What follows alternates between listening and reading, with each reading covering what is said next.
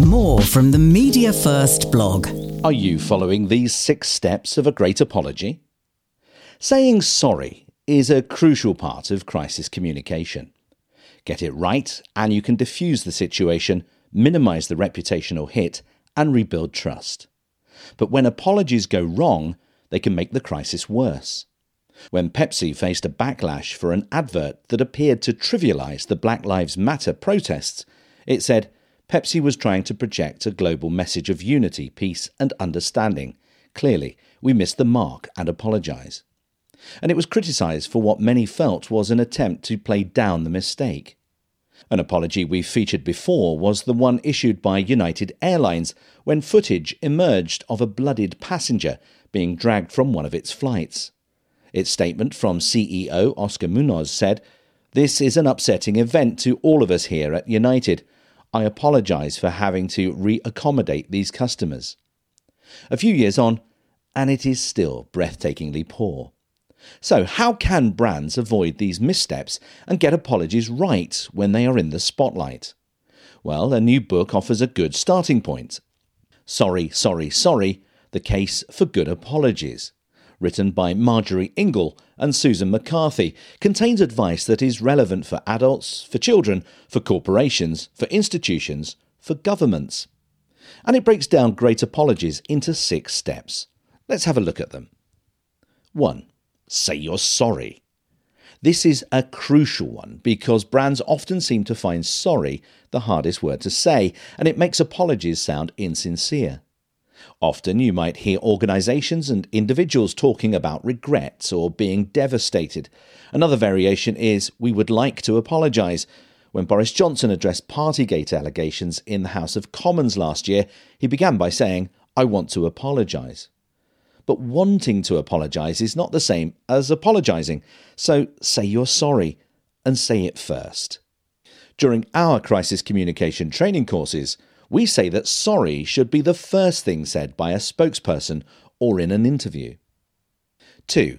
Be specific. Corporate apologies often contain vague language and seem determined to avoid saying what has happened. The United Airlines example we mentioned earlier used the phrase reaccommodate. When Lufthansa, and I'm not purposely picking on airlines here, apologised for preventing a large number of Jewish passengers from boarding a connecting flight because a limited number were not wearing face masks, it said it regrets the circumstances surrounding the decision.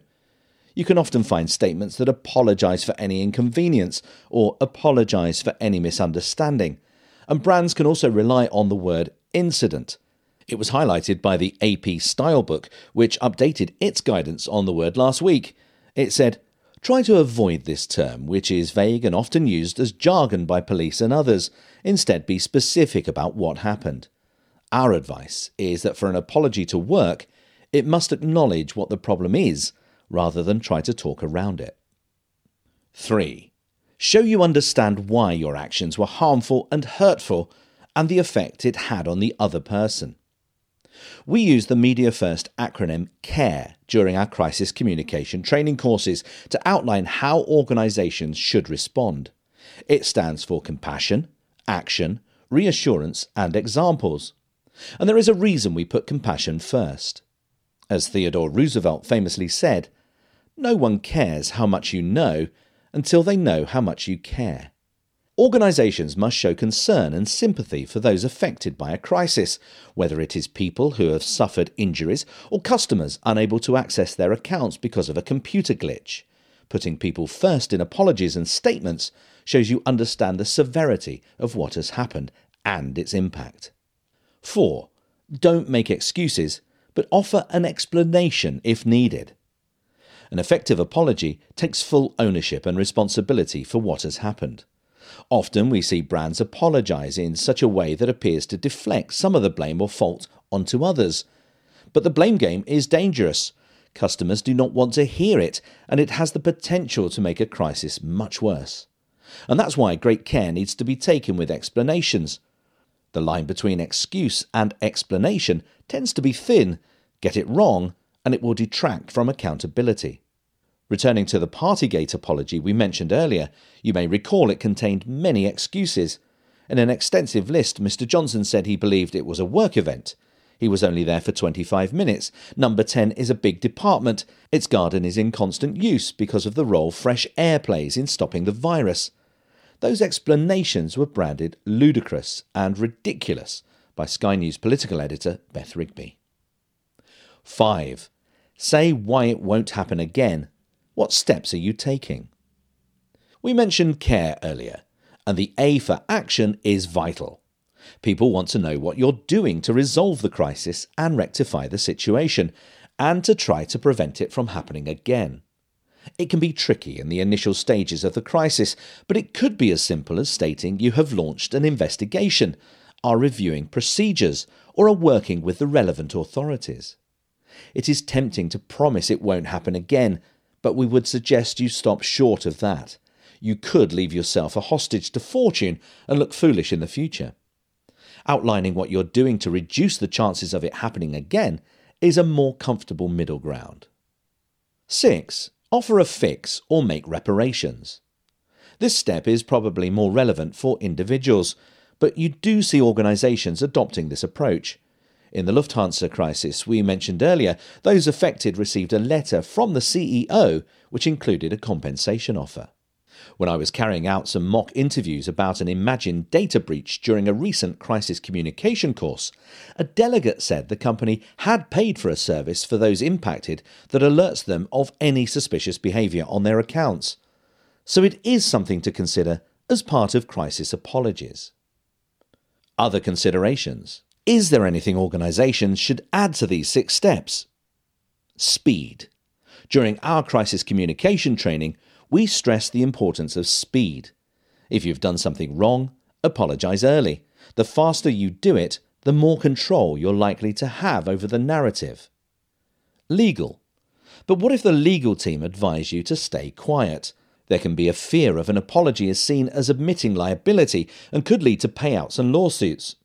But this radio silence approach can cause reputational and commercial damage.